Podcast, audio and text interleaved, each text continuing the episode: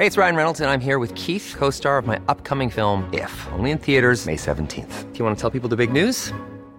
All right, I'll do. Sign up now and you'll get unlimited for $15 a month in six months of Paramount Plus Essential Plan on us. Mintmobile.com slash switch. Upfront payment of $45 equivalent to $15 per month. Unlimited over 40 gigabytes per month. Face lower speeds. Videos at 480p. Active Mint customers by 531.24 get six months of Paramount Plus Essential Plan. Auto renews after six months. Offer ends May 31st, 2024. Separate Paramount Plus registration required. Terms and conditions apply if rated PG. You know, I love salmon so much that once in a while I actually drive up to the Matapedia River in Quebec to go fly fishing. But that's a whole lot of mileage for very few fish. The rest of the time, of course, I purchase salmon at the supermarket, and most of what I buy is indeed farm raised. Mowi Farm Raised Salmon offers restaurant quality salmon right to your plate, and they have been in the business for over 60 years. It's available in seven different origins Norway, Scotland, Iceland, Ireland, Faroe Islands, Canada, and Chile. Each has its own distinctive taste and texture. They offer raw salmon fillets, but you can also purchase pre seasoned portions or cold smoked bites. And Mowi salmon is available ready to eat with cold smoked ultra thin slices as well as center cut loin. Please visit mowisalmon.us to learn more. That's Mowi, M O W I, salmon.us to learn more. Buying furniture is not easy. You want well designed pieces that fit into a modern lifestyle, yet the look should be timeless. And you want a custom experience creating furniture designed specifically for your space. My suggestion is that you check out Cozey, a North American company that thoughtfully designs furniture for modern living. Their high quality products are delivered quickly and are easy to assemble. Cozey also offers a great range of coffee tables, washable rugs, wall shelving, and credenzas. Their outdoor collection features high quality modular sofas and sectionals made for outdoor living. You can visit their store in Toronto. Cozey now has expanded from an online market to their first in person space, or go directly to their website at cozey.com that's C O Z E Y dot com. Transform your living space today with Cozey. Visit cozey.com to start customizing your furniture today. You know, I grew up with Vermont farmers who made do with tools they had on hand a hammer, pliers, uh, and baling twine, of course, for most jobs. When I became a cook, however, I found that having just the right knife or maybe the perfect carbon steel skillet made all the difference. And the right tool also added pleasure to my cooking. I truly enjoyed my time prepping as well as cooking food. And that also goes for a car.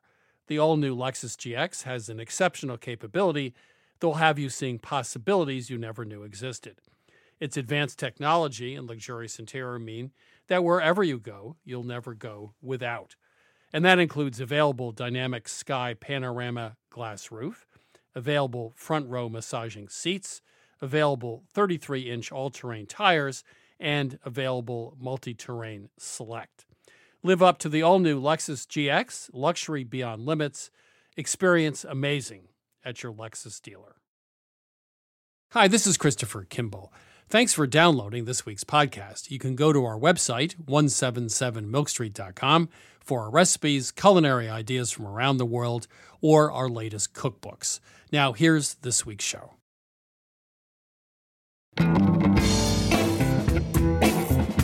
This is Milk Street Radio from PRX. I'm your host, Christopher Kimball. For her new book, Olia Hercules traveled to every corner of Ukraine, from the Carpathian Mountains to the Black Sea, to explore the food of summer kitchens.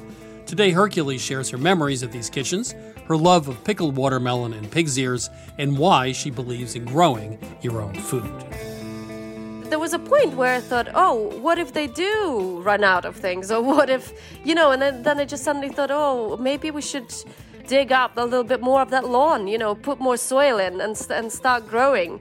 In Ukraine, it's definitely a very important part of people's lives. I don't know, and also it's such a joy. Also, coming up, Dan Pashman tells us about his favorite snacks for the beach. And later, we share a recipe for Taiwanese grilled corn. But first, we hear from Dr. Howard Conyers. He's a NASA rocket scientist, whole hog pitmaster, and former host of the PBS digital series Nourish. Dr. Conyers, welcome to Milk Street. Uh, thanks for having me. I've never spoken to a rocket scientist, especially one who can do a whole hog, but this is the first time for everything. Uh, let's start with your first time you barbecued a hog. Uh, you were age 11. You learned, I guess, from your father, among other people. Uh, how did they do it? Um, the first time I cook a whole hog, I know we killed the hog first, and then we actually butchered, and then once we get ready to do the barbecue, we um, we butterflied open, uh, had a burn barrel, and uh, we had the wood ready to go, and I burned the embers down all night and shovel coals throughout the cooking process until it was done, and my family came over to partake of the whole hog. In Vermont, they often use refrigerators for smoking, but you said that I think sometimes you take a refrigerator and take the top off and turn that into a barbecue pit, right? Yes. So we take the refrigerator, we take the insulation out of the refrigerator, and we lay it down horizontal.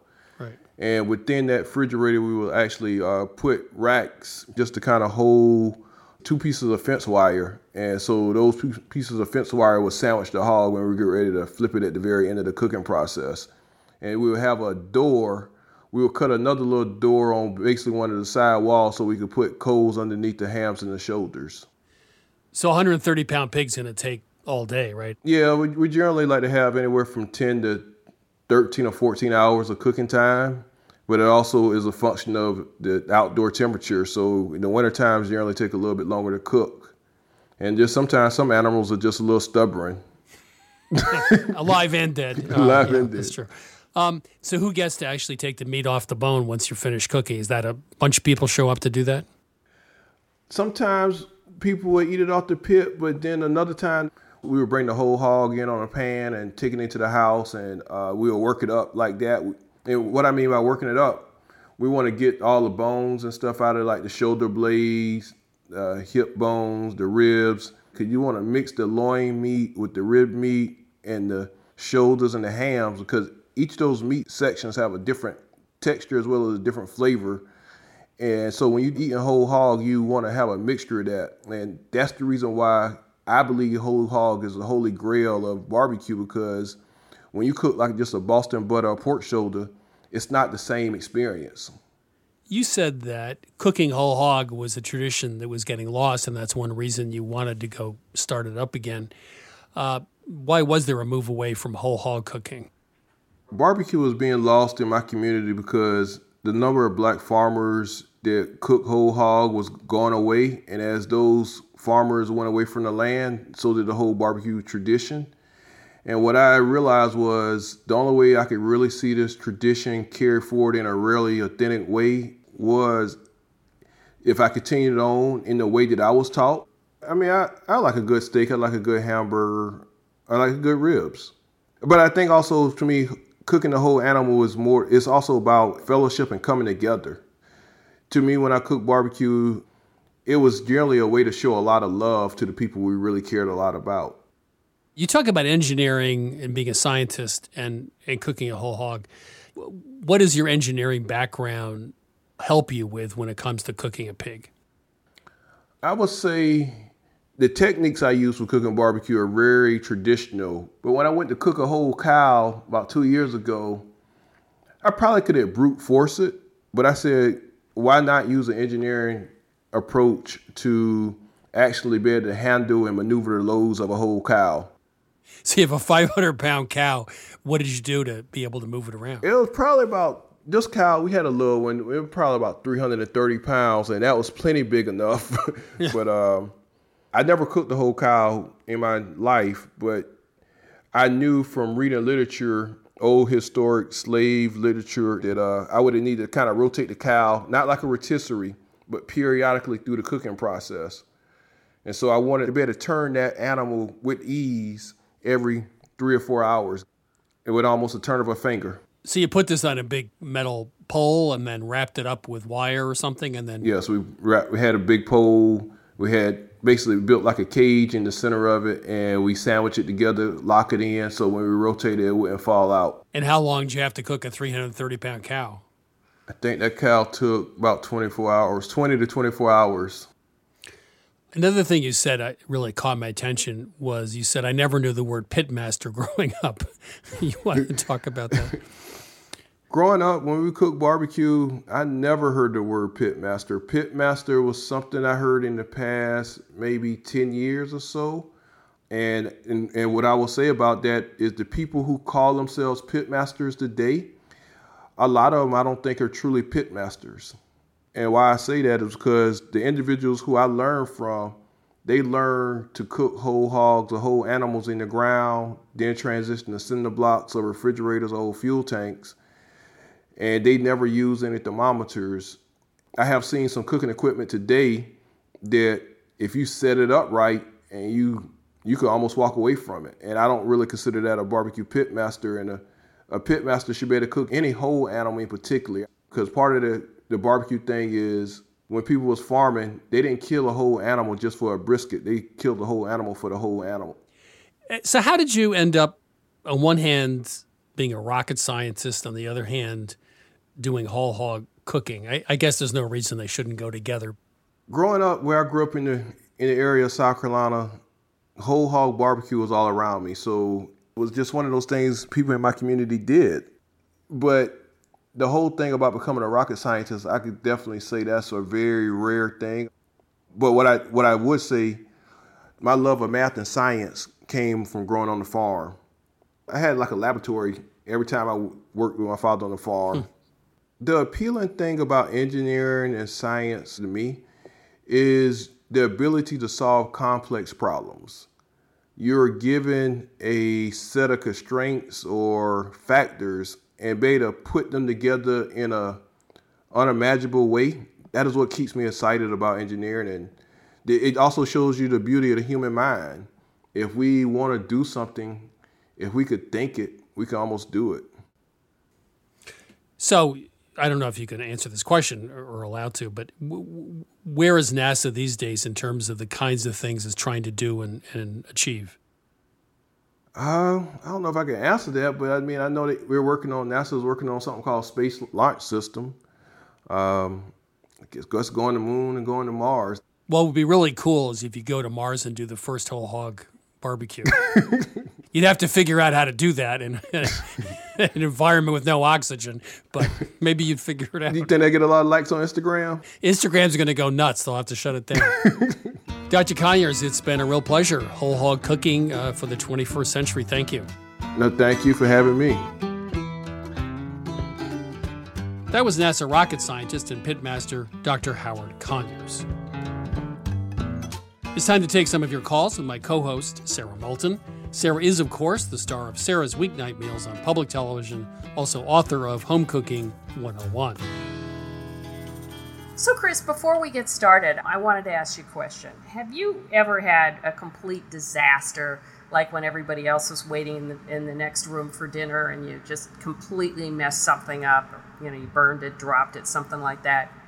How long is this show? An hour? I don't think we have enough to. If it was an eight-hour show, I could go into the highlights. I think the worst was I had a magazine group, editor and photographer, et cetera, coming up to the farm I made an impromptu sort of blueberry peach tart, right? Well, I did a great job, I have to say, with the pâte sucrée and everything else, and in the uh, tart pan into the oven, and it slid off into the back of the oven down oh. to the bottom. And I said to everybody, "Why don't you go outside for a minute? You know, bring out some drinks." In ten minutes, literally, or even I think it was less, six or seven minutes, I made the dough from scratch, put it in the pan. I didn't have peaches, so I just used blueberries. Got it back in the oven. It was a record. And then when we served lunch, I think the editor from the magazine said, Wasn't that a blueberry peach tart? and I said, No, it was blueberry tart. Oh Didn't say anything. I did rescue that, but I've had plenty of times when it was just, you know, the disaster ended up just being a disaster. Yeah. All right, time to take some calls. Welcome to Milk Street. Who's calling? This is Jason. Hi, Jason. Where are you calling from? I'm in Dallas. How can we help you today? Well, I'm having trouble with my scallion pancakes. Oh. They uh, they look good and they taste good, but I can't get them crispy all the way through. Well, let's just pause for half a second actually and explain to people what okay. these are. It's a Korean pancake with a lightish batter that you pour over vegetables in a skillet, and you know the vegetables have been cooked and caramelized. It's very thin, and then you cut it into wedges. Does that sound about like what you're doing?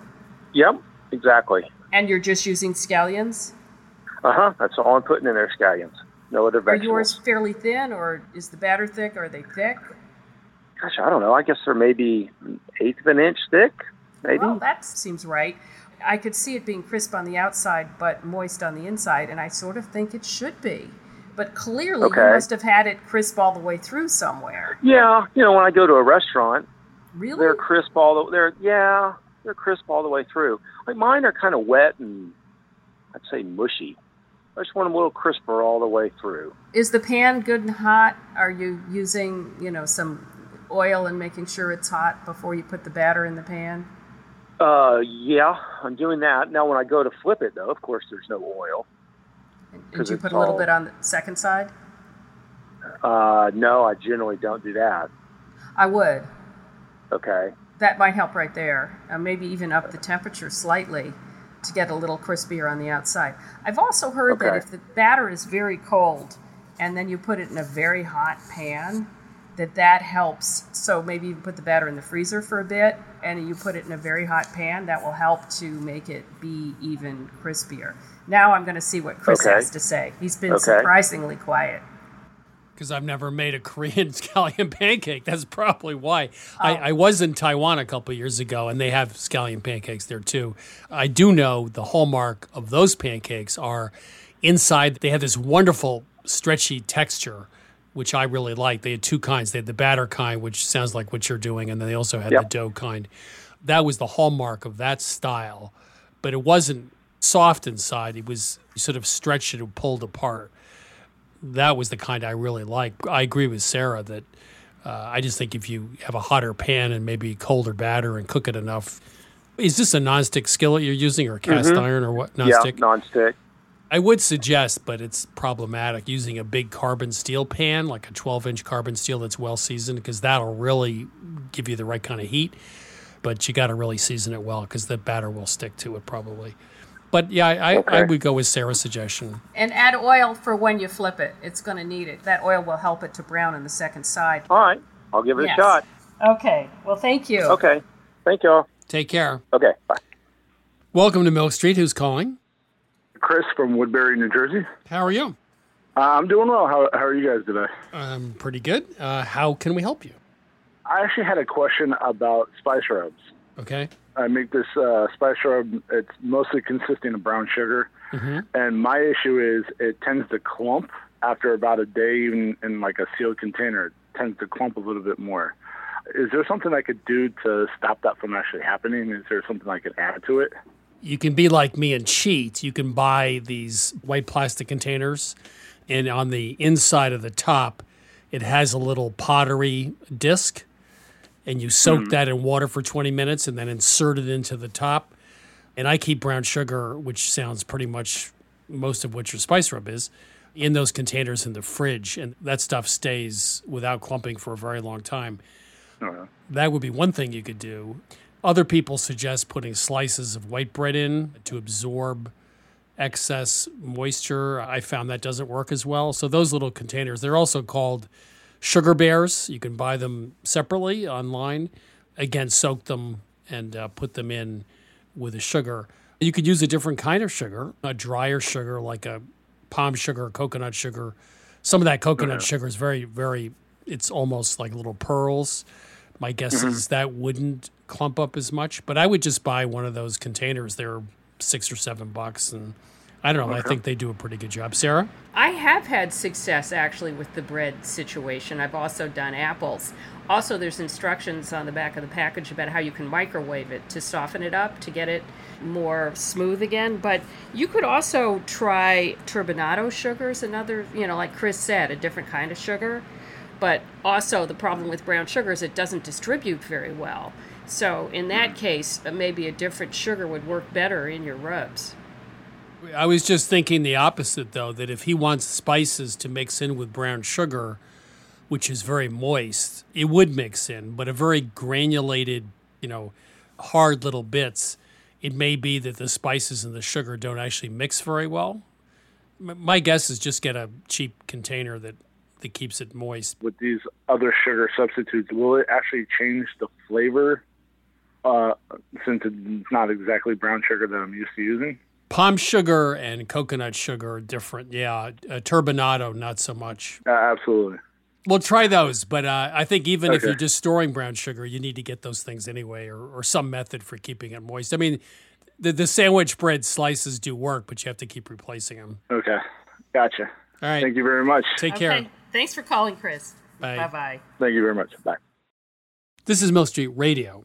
If you have a cooking question, we're here to help. Give us a call, 855 426 9843. One more time, 855 426 9843, or email us at questions at milkstreetradio.com. Welcome to Milk Street. Who's calling? Hey, it's Lee, Where are you calling from?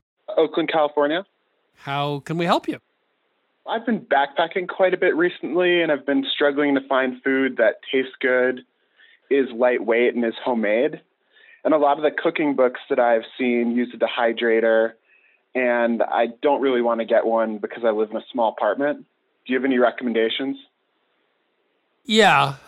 Here's some things that won't spoil that probably are worth doing. Tomato paste in a tube is a great way to start cooking. It adds a ton of flavor. You can actually Okay. make make a tomato sauce using nothing but tomato paste and some spices and water, really. Grains, fregola, fricassee is great. It cooks fairly quickly in water, or hmm. lentils do as well. Get a jar of pesto or a salsa verde or something. Obviously, that's going to keep, and that'll add a ton of flavor. Okay. A good canned fish also works well, but I think grains, rice, and some flavoring bases, some spices or spice blends like za'atar, berbere, something like that. Those are the kinds of things like pantry ingredients that you keep at home. You could take on the road. Okay. Would be good. Um, Sara? I was thinking, why not cured meats like salami or Yeah.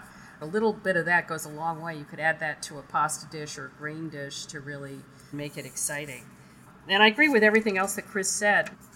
There's um this thing called Backpacker Magazine. I've seen that, and I've read a lot of the like books with different recommendations and recipes. I found that I wanted more of the gourmand like type recipe. There, are there any like historical examples or meals that people would travel with back in the day that might work? I was thinking like Silk Road. That would definitely be back in the day. no, I mean, back in the day, everything was preserved, right? Because they didn't have Yeah. refrigeration. So most of the food you ate, whether it was kimchi or cabbage or pickles or pickled vegetables, everything was preserved or fermented. So th- that would be the solution to that, but that's not. No, it's not lightweight. Leaning on pantry ingredients, you can make terrific dishes out of all those dried things, you know, like pasta and A greens, chunk of parmesan. anchovies. Yep, anchovies are good. A chunk of parmesan would be great. Don't forget the grater. Yeah, because again, it has Yeah. very little also, water in it. I would think a really interesting pepper like ground Aleppo pepper uh, or Urfa pepper, one of those, adds a lot of flavor and obviously keeps forever. Okay. Give that a shot and thanks for calling, man. Thanks. yes, thank you. Take care. Bye. Welcome to Milk Street. Who's calling? This is Susan Cast. Susan, where are you calling from? I'm calling from Sun City, Arizona. How can we help you? Uh, years ago, uh, well, I'm 82, so it's quite a few years ago. My mom always made a uh, what she called plum pudding, but I think she then changed it to suet pudding for the holidays, like Thanksgiving and Christmas. And uh, she used suet that she ground up, and then used that in in the batter. I can't find suet, and I wondered what I could use as a replacement. Well, okay. First of all, let me just say that I have also had a plum pudding. When I grew up, my grandmother, who'd gone to the Garland School of Cookery in Boston, that was one of the things Uh-huh. she learned how to make. And for people who don't know, it's a British thing. And you get this tin mold and you pack the batter into it, and then you put it into Yeah. a steamer and you steam it for hours. And there are no plums in it. It's got a lot of spices. And then it's got Yeah. suet is an important ingredient. And what suet is is the fat that you find around the kidneys in beef. And uh, understandably, it's a little hard to get. But Nigella Lawson, who's a famous British chef, TV personality, has suggested substituting shortening and actually mm-hmm. grating it on the coarse side of a grater and putting it into the freezer to chill it. What I remember the most about it was that we would bring it to the table and pour brandy on it and light it. And of course, I thought that was fantastic. And then we'd serve it with hard sauce, you know, which is butter and all sorts Absolutely. of alcohol. Absolutely. And of course, I was a kid, but somehow I really loved it. Anyway, Chris, do you Yeah. want to add anything? Yeah, here? I used to make plum pudding, and I have a little, you know, a little tin mold. You put a parchment paper over the top and put the top on and clip it. Put it in a big pot with water on a rack and steam it for a few hours. I use suet. Uh, you could also use leaf lard, which is from a pig. It's around the kidneys as well. Rendered leaf lard, the vegetable uh, shortenings. I don't think that would add the flavor though. But there's also Okay. some other things, you know, the the dried fruits and stuff you can put in, and alcohol I put in the pudding itself. Oh, did but you? It, yeah, it's it's not a hard recipe. No, I have for flavors uh, cinnamon, clove, and molasses. Does that Mm-hmm. make sense? Yeah, dried fruits like currants Yeah. would be nice. I would throw some alcohol on that as well because it should be um, richly flavored. Right. Susan, it sounds like you're doing it right. So uh, yeah, uh, I appreciate it, and I love your show. well, thanks for calling. We enjoyed your call. Thank you. Take care. Bye bye.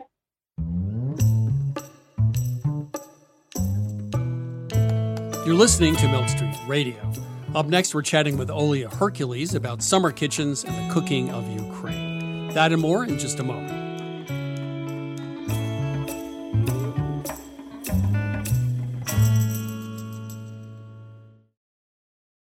I'm Christopher Kimball, and now here's a word from our friends at Allagash Brewing Company, who love food as much as we do here at Milk Street.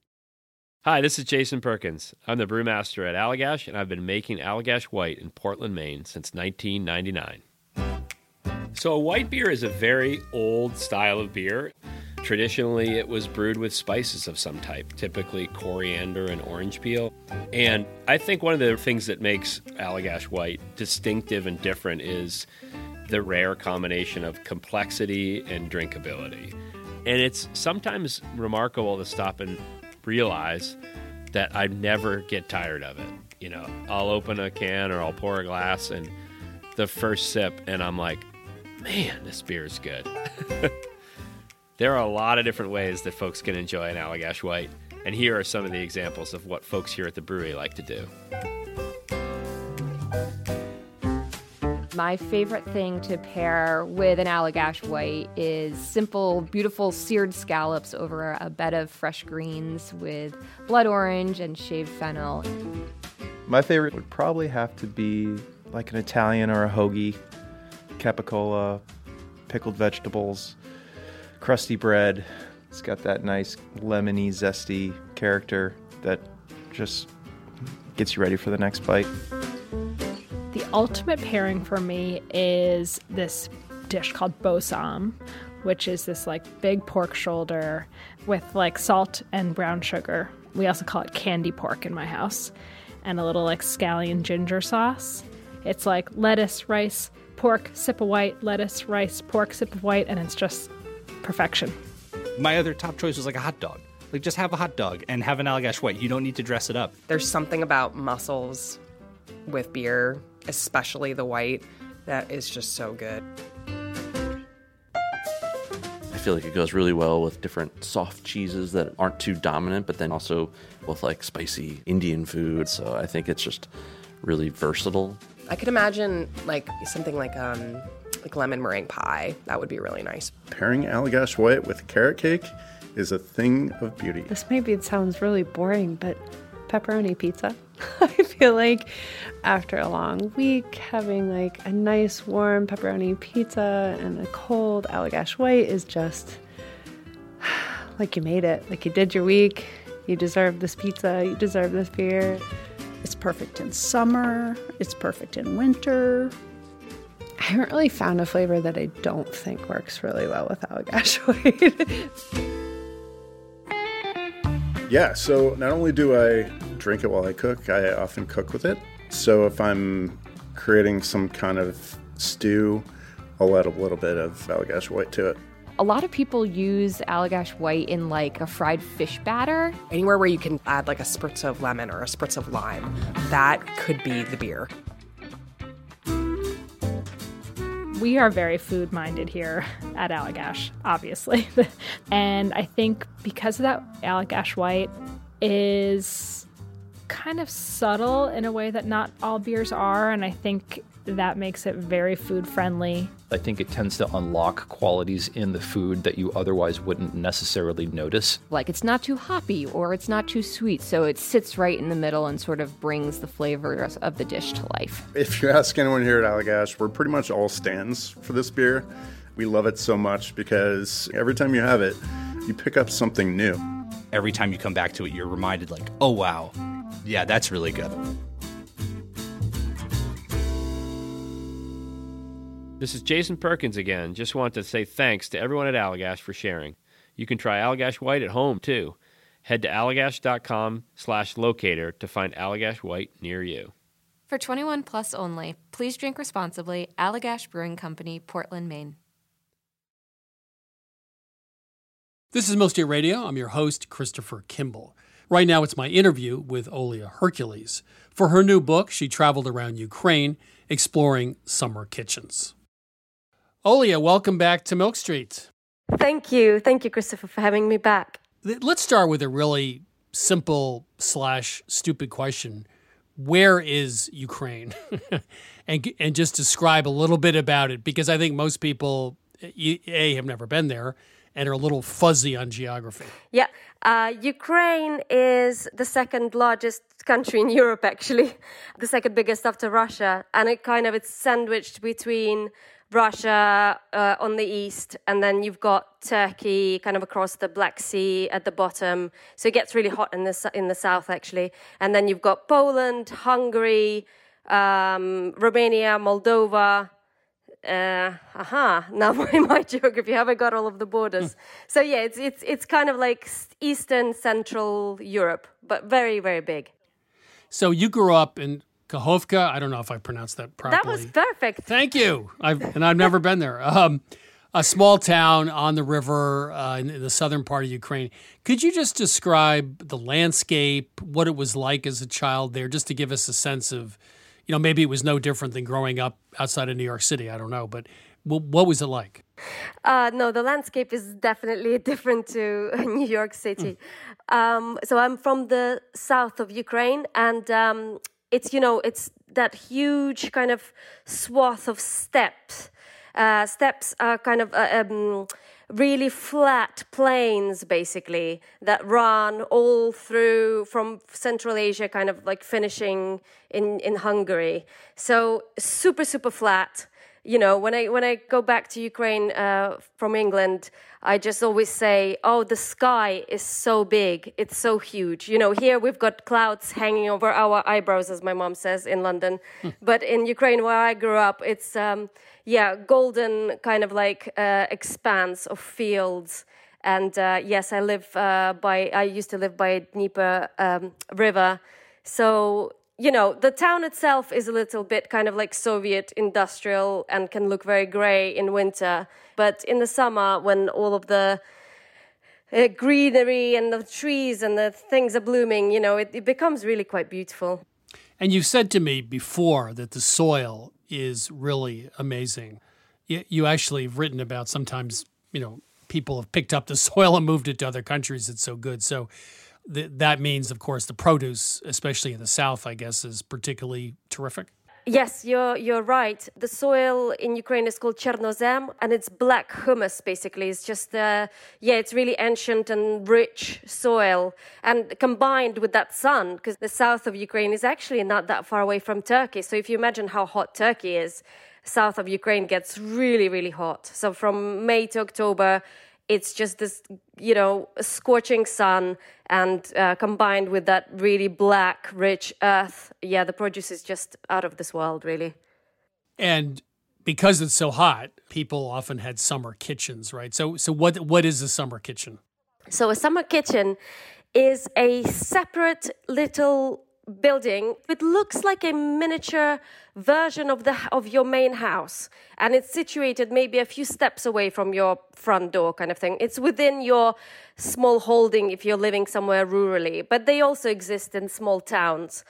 You know, it looks it just looks like a house. It's got a roof, it's got a couple of windows, and it's got a porch and a door. But as you come in, it's just one room. It's just a kitchen that you know is uh, d- d- disguising itself as a as a little mini house. Uh, and this is where people cook in the summer. The reason why I think they also look like houses is because that's the first thing that a young couple would build, say in in the 50s especially this kind of tradition developed. A young couple in Ukraine would get married and they'd get their land uh, with some luck and then they'd build this small structure and live there for the kind of um, warmer months. And then they'd build a bigger house, and they would uh, plant their vegetables and their orchard, etc. And then once all of that was over, they would just use this initial structure that they built as a summer kitchen. So to cook in all summer, and also to preserve come September. Uh, ferment and pickle and make jams, etc. Hundreds and hundreds of jars to be used all throughout winter. Fermentation, the hot topic these days. Uh, I, some of the recipes you talk about in your book are fascinating. Two that really struck me was uh, fermented whole watermelons, uh, and you used watermelon juice, you know, uh, as one of the liquids. And you said, and I didn't understand this, use rye to kickstart the fermentation. I don't quite understand that. Yeah, so uh, rye berries and also rye flour, they, especially of course, if you're using organic stuff, it already has yeasts kind of clinging onto it. That's why when you, for example, make a sourdough starter, you know, you're just mixing your rye flour and water, but there's already some yeasts present in the rye. Right. So it just kickstarts the fermentation uh, naturally. Um, the other thing I noticed was fermented tomato pulp, and that sounded really good. It is. It's fantastic. So we either kind of like blitz it up and then add a little bit of salt to it and then let it ferment. And it's um, it's called mors or you can do this uh, other technique that I've got in summer kitchens where you literally just smush it with a fork. You know your really ripe tomatoes and you sprinkle them with salt. And then you kind of have to keep an eye on them a little bit. Uh, but then it starts fermenting and it's just the most incredible thing. Hmm. it's so delicious and amazing addition to borscht. Uh, I'm glad you mentioned borscht. Uh, a friend of mine actually is uh, from the Ukraine. He moved here many years ago, and his wife cooked it for me once. And it was really much more of almost a meat soup, I think. My guess is there are hundreds of variations on that theme, but you talk about it a lot in your book. Traditionally, what was borscht? I think you mentioned hogweed, goosefoot, uh, a very light orange color, it- all these things I know nothing about. So, w- what's the history of borscht? Well, as you mentioned, like borscht is so regional. It varies from uh, area to area in Ukraine and also all over Eastern Europe because Ukrainians are not the only ones that make it. Beetroot you put we put in, but not necessarily. It's not. You don't have to put ten beetroots to make it borscht. You know, we put three, and then and actually the regional uh, borscht from the south of Ukraine, where I'm from, we actually use kind of pink beetroots that don't give off the red color. All of the color in our borscht comes from these massive tomatoes that we grow, so it's kind of pink in color. You know, so I grew up kind of thinking this is the correct borscht, you know, and then I started doing this research, and it's so varied. So, when people say Ukrainian cuisine, is that just a ridiculous idea? Because there's, I mean, there must be what a dozen, or I don't know how many, but there's a, different regions of Ukraine have a totally different approach to cooking. As you said, it's the second largest country after Russia. Uh, so, is there such a thing as Ukrainian cuisine, or is there something that everyone makes that's pretty similar, or is every region different? No, I, th- I think there is such a thing. Uh, there are kind of common themes going throughout the regions. You know, everybody will have their own version of borscht, even if it varies. It's still borscht. Uh, then there would, uh, of course, be some kind of cabbage rolls. You know, all of the stereotypes maybe of Ukrainian cuisine that you know that you've heard of. That you know, everybody's got their version, dumplings, etc. But what would vary is of course, there are some regional dishes that completely do not repeat.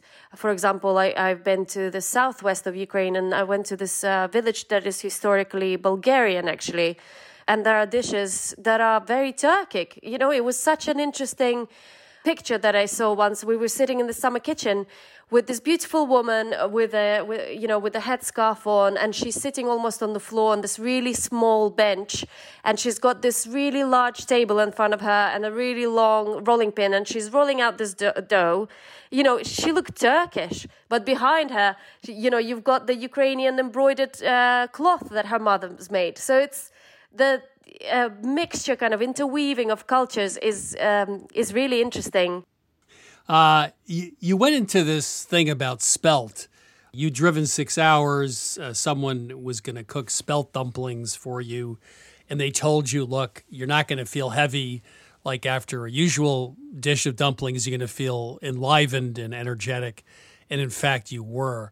So, did you get converted to the the spelt express here? You know what? I was so dubious because I love my white flour and my dumplings that I'm really used to. Yeah, because uh, in the with industrialization, people have stopped using uh, wholemeal flour, and the same in Ukraine. The Soviet Union, of course, it was the super industrialized.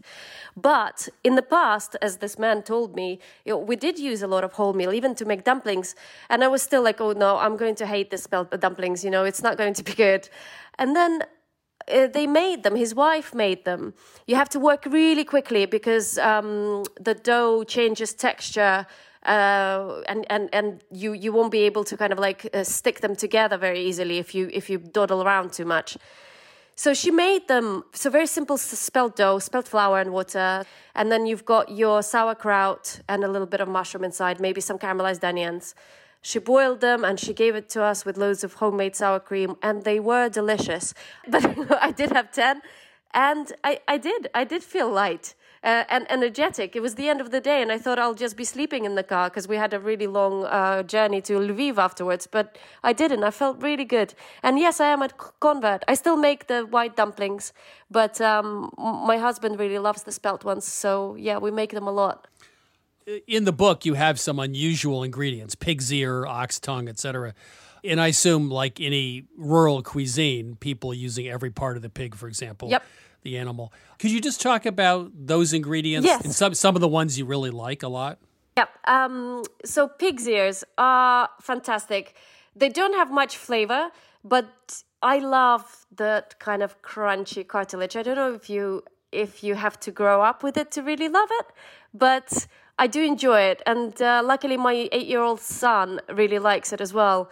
And the recipe is so good uh, because you you know you poach them first uh, in a nice kind of like stock, or it can be just water, and then afterwards you you can fry them or you can leave them as as they are. But then you make this really powerful paste with uh, hot paprika and salt and garlic, and then you kind of dress them in that, and it, it goes really well with beer.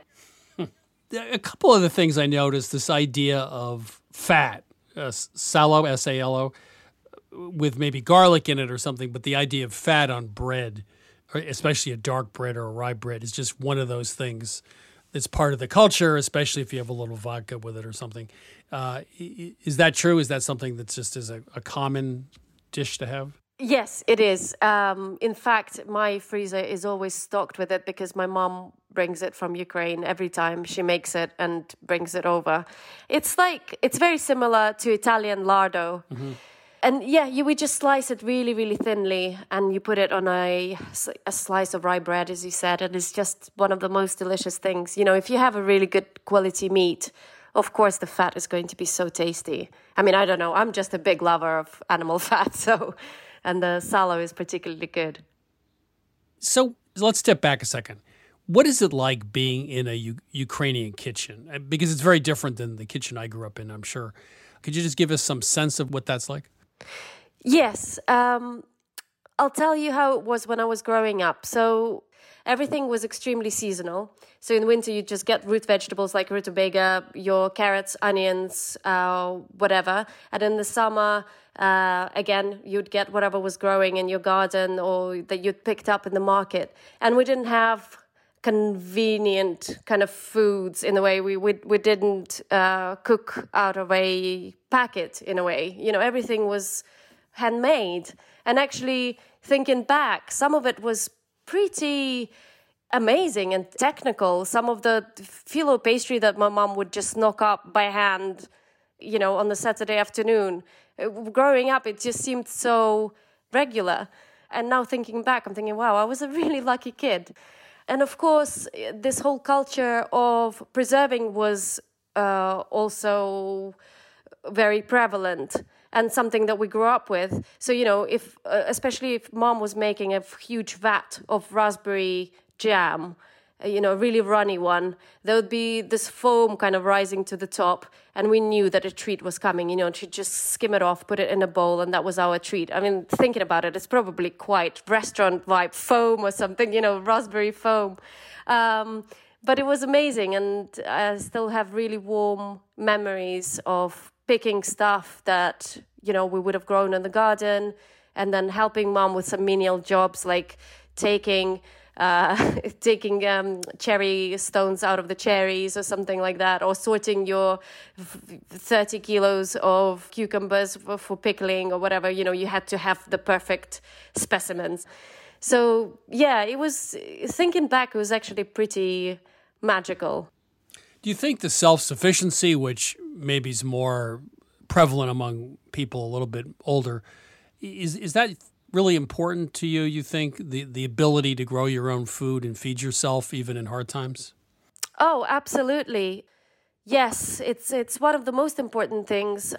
And you know, the past couple of months, I know we were nowhere near obviously starvation or anything like that. Oh my god, we couldn't get my you know online shopping slot i know what it sounds like but there was a there was a point where i thought oh what if they do run out of things or what if you know and then, then i just suddenly thought oh maybe we should dig up a little bit more of that lawn you know put more soil in and, and start growing in Ukraine, it's definitely a very important part of people's lives. I don't know, and also it's such a joy. Oli, thank you so much. I have to say that the, the romanticism inherent in the summer kitchen is just lovely. Um, I just want to be there right now. So thank you so much. Thank you so much for having me. That was Olia Hercules. Her new book is called Summer Kitchens.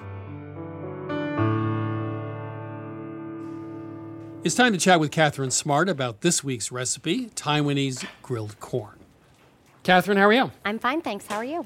I was in uh, Taipei in Taiwan and I went to Raohe night market. I got off the plane, went to the hotel, and then immediately went to the market. There had to be at least 100 food stalls there, and one of them was a rotisserie corn. Now, each individual ear is rotating over the fire, and we find out later they used a combination of lard as a base and a lot of fermented sauces that are unique to Taiwan. But it had a great color and a terrific outer coating and a lot of flavor. So we brought that back to Milk Street and we don't have rotisserie, of course, and we don't have some of those fermented pastes like shrimp paste they use. So your job was to figure out how to translate this recipe because we liked it a lot. Yeah, you made it really easy for us, Chris. Find you know food made on equipment we don't have with no ingredients problem. we can't find. That's me. Um, but hey, we figured it out. What we ended up with was something really delicious that had those same flavor profiles, same kind of texture and smokiness. So what we did was instead of using the rotisserie, we just used a backyard grill, and you can use charcoal or you can use gas. The key is we're going to cook the corn in the husks. So rather than baste it while it cooks, we baste it towards the end to prevent that baste from burning. So this is over a high heat or is this a medium heat? Yes, Chris, it's high heat the whole time. You have the corn directly over the coals or over the flame. Once it's cool enough to handle, you husk it, you put it back on the grill, and that's when we baste it. So, Chris, we didn't have those dried shrimp that you talked about, and we decided not to use lard, but we were able to make a really flavorful sauce with similar kind of flavor profile using oyster sauce and rice vinegar, Worcestershire, and then also gochujang, which is a fermented chili paste from Korea. And even though it's a fermented chili paste, it's not particularly hot. It's more sweet and salty with just a little bit of heat. And what are you going to say to all the listeners who just said gochujang what? They've never heard of it before and they don't think they can get it. I will say go to your local grocer. Of course, you can always order this online, but you'd be surprised. Gochujang is everywhere now. We're seeing it in all kinds of grocery stores. It really is the next sriracha. And you can buy gochujang potato chips. You can. So it's on everything. It's, at least it's not a dessert topping yet, but it's on everything else. So you baste it and just cook it a few minutes to finish? That's right, Chris. So it's only going to take another five to seven minutes. And then you transfer it to a platter. And then to dress it up a little bit, we did add some fresh cilantro and sesame seeds. Not something they do, by the way, in Taipei, but I think it adds a little bit of flair to it. Catherine, thank you very much. Taiwanese grilled corn brought home from Taipei. You can do it on your backyard grill. Thanks. Thanks, Chris. You can find this recipe and all of our recipes at 177milkstreet.com.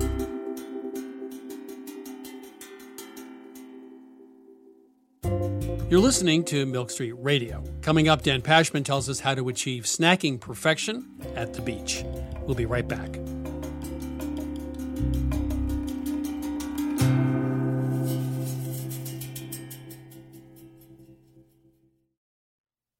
You know, wonderful pistachios have become my go to snack. Now, I could list all the health benefits.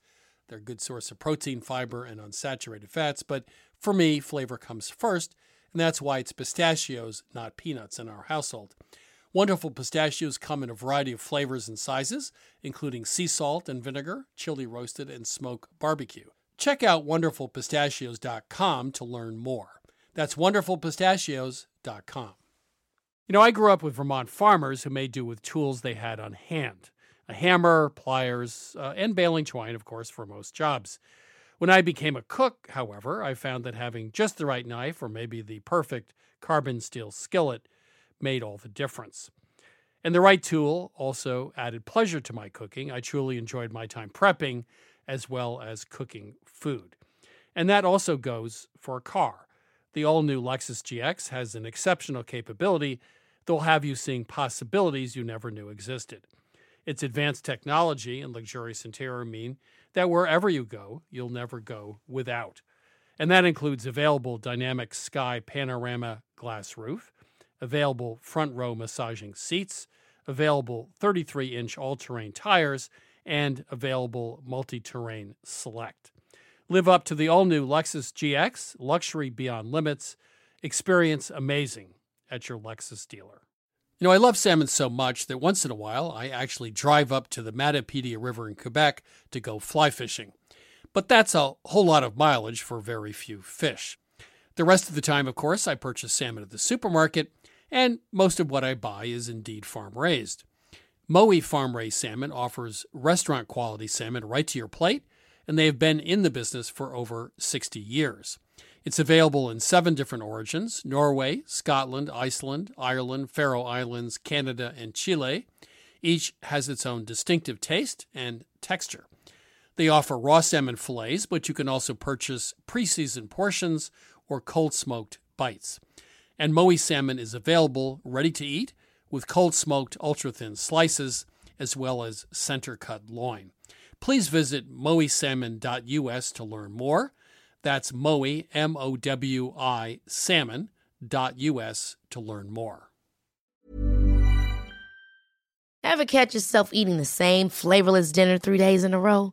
Dreaming of something better? Well, HelloFresh is your guilt free dream come true, baby. It's me, Keke Palmer. Let's wake up those taste buds with hot, juicy pecan crusted chicken or garlic butter shrimp scampi. Mm. Hello Fresh. Stop dreaming of all the delicious possibilities and dig in at HelloFresh.com. Let's get this dinner party started.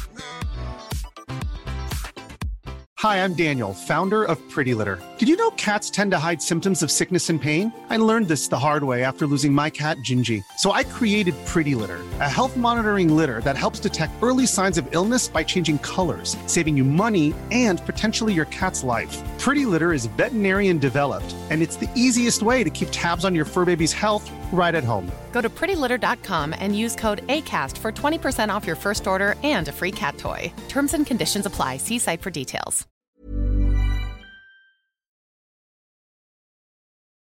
This is Milk Street Radio. I'm Christopher Kimball. Now it's time for some culinary wisdom from one of our listeners. Hi, This is Sheila from Oregon, Wisconsin, and here's my tip. If you ever find grapefruit spoons at a garage sale or tag sale, buy them. I find they're useless for grapefruits, but ideal on avocados and kiwis. That's it. If you'd like to share your own cooking tip on Milk Street Radio, please go to 177milkstreet.com slash radio tips. Next up, it's the unpredictable Dan Pashman. Dan Pashman, how are you? I'm doing all right, Chris. How have you been? I've uh, been okay. Um, been looking forward to chatting with you. I'm sure you'll have a different take on the world, and um, I think I could use a different take. Well, yeah, and you know, um, this time of year, uh, hopefully, folks are having the opportunity to get to the beach a little bit. Do you go to the beach, Chris? Never. I under no circumstances I don't, do I, I, go to the beach. I don't think I could even picture you in shorts. Well, I have this thing about shorts. I think if you're over 25, you shouldn't be allowed to buy shorts. I think it should be just illegal. so, so, no, I don't wear shorts either, or t-shirts. Right. So this segment may not resonate very deeply with you. it's possible. but here's the thing: I think you know when I go to the beach, I want to bring snacks, and I think that we all need to think a little bit more carefully about pairing our snacks with the beach because the beach is a unique culinary environment, Chris. Well, you know, on the few vacations I've been on, which included the beach, I, I, think you're absolutely right. I think doing anything on a beach, reading, eating, drinking, uh, has to be a customized experience. That's so it, I'm, exactly. I'm with you. It's its own yeah. ecosystem, and in particular, right. with regard to the way that it affects your palate, you have salt air and salt water. So there, there, hmm. you you enter the beach environment, and there is already a baseline of salinity that does not hmm. exist in other environments and this is going to be on your tongue. It's going to be in your nose. If you go in the water, obviously even be enhanced. You know, I, I think we talked years ago, Chris, about the research around eating on an airplane, which shows right. that because it's so dry in an airplane, your taste perception is decreased, and so they design airplane food with more salt. Right. I think that because of the high salinity in the beach environment, you must go in one of two directions. Either lean into the salt, and if you're going to do that, you need extra salt because there's already salt everywhere. So you're not going to taste mild salt because there's mild salt in the air. Or you can go to the other extreme and go like extreme juicy sweet. I did, well, okay. So so so you're saying that there's a baseline of salt.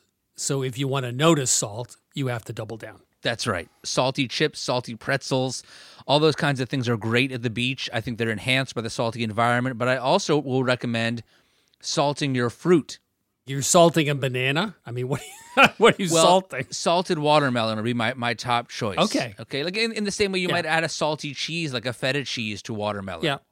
Uh, just bring your Maldon salt to the beach. Right. Get fancy. Break out your watermelon and you sprinkle salt on it right there. You don't want to let it sit in the salt. So you got to bring the salt and apply in, at the beach. If it sits in the salt, it'll bring Right. out all the water. It won't be as good. But a little bit of salt in that watermelon takes it to a whole other level. But but to be fair, Dan, uh, that would be true if you're sitting inside in 65 degrees out of the sun. I mean, salt on watermelon is a good idea, eh, or even a little chili, right? Something spicy. That would work at the beach or not, right? Yes, salt on watermelon is good all the time, but I believe the experience is enhanced at the beach because of the salty air. It sort of like brings the experience of your external environment and your palate all together as one. And you get that salt that brings forth the flavor, you get the juice. And I will actually go so far. This is another one, Chris, where I think, yeah, it's delicious anytime, especially in hot weather, but especially at the beach. Salt your beer. Really? Yes. You take a can of beer, crack it open, squeeze some lime juice in there, and then sprinkle salt on the top. Not a lot, just a pinch. You know, it'll be gone by the time you're halfway through the can. And you get the watermelon going and the salty air and the breeze from the ocean, and it is absolutely divine. So you're in Margaritaville, really? Right, but the margarita, which is you know, a, an all-time great hot weather drink, perfect example of a situation where salt and fruit come together with alcohol and the ocean to create a 360 degree taste experience. So the Pashman family gets out of its minivan or whatever at the beach parking lot. Right. And you you have the picnic basket, you have the snorkel and fins and other accoutrements. Right, right. The kids have to bring their whatever, and then you bring a large bag with beer and watermelon. Correct. Yes. Okay, just so you've got you're loaded down to go to the beach yes, for the and, and, then I pull out my little box of Maldon salt. There and. I start lecturing people on the importance of good salt, and they start rolling their eyes and tuning me out pretty quickly. Um, but then they stop complaining when they start eating the watermelon. Okay, so salt uh, in a salty environment, add more salt. That's right. And I love the um, I love the watermelon and the beer. That's um. If I have to go to the beach, I will bring a six pack Maldon salt and a watermelon. Dan Pashman, great advice for beachgoers. Thank you so much. Cheers, Chris. That was Dan Pashman, host of the Sporkful Food Podcast. Dan says that salty snacks fare best with salty seaside air. It's a question of overcompensation for a higher ambient level of salt. And that does sound like basic food science, and someone's probably done a study. But I wouldn't laugh. In the 1960s, scientists studied the reaction of students when told that they had to limit their alcohol intake. The answer was they got mad and simply drank more. So maybe we don't need scientists to explain basic human behavior. Potato chips taste good on the beach, no matter what the science tells us.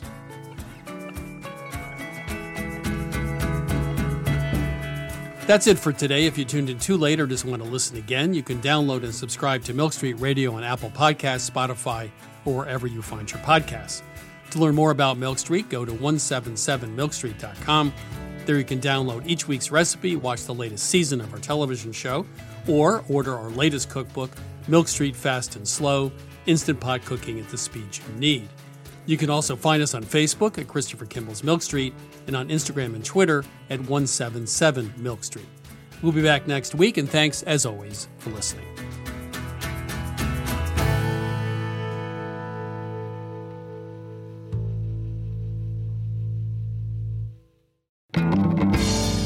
Christopher Kimball's Milk Street Radio is produced by Milk Street in association with WGBH. Executive producer Melissa Baldino. Senior audio editor Melissa Allison. Co executive producer Annie Sensabaugh. Associate producer Jackie Nowak. Production assistant Sarah Clapp. And production help from Debbie Paddock.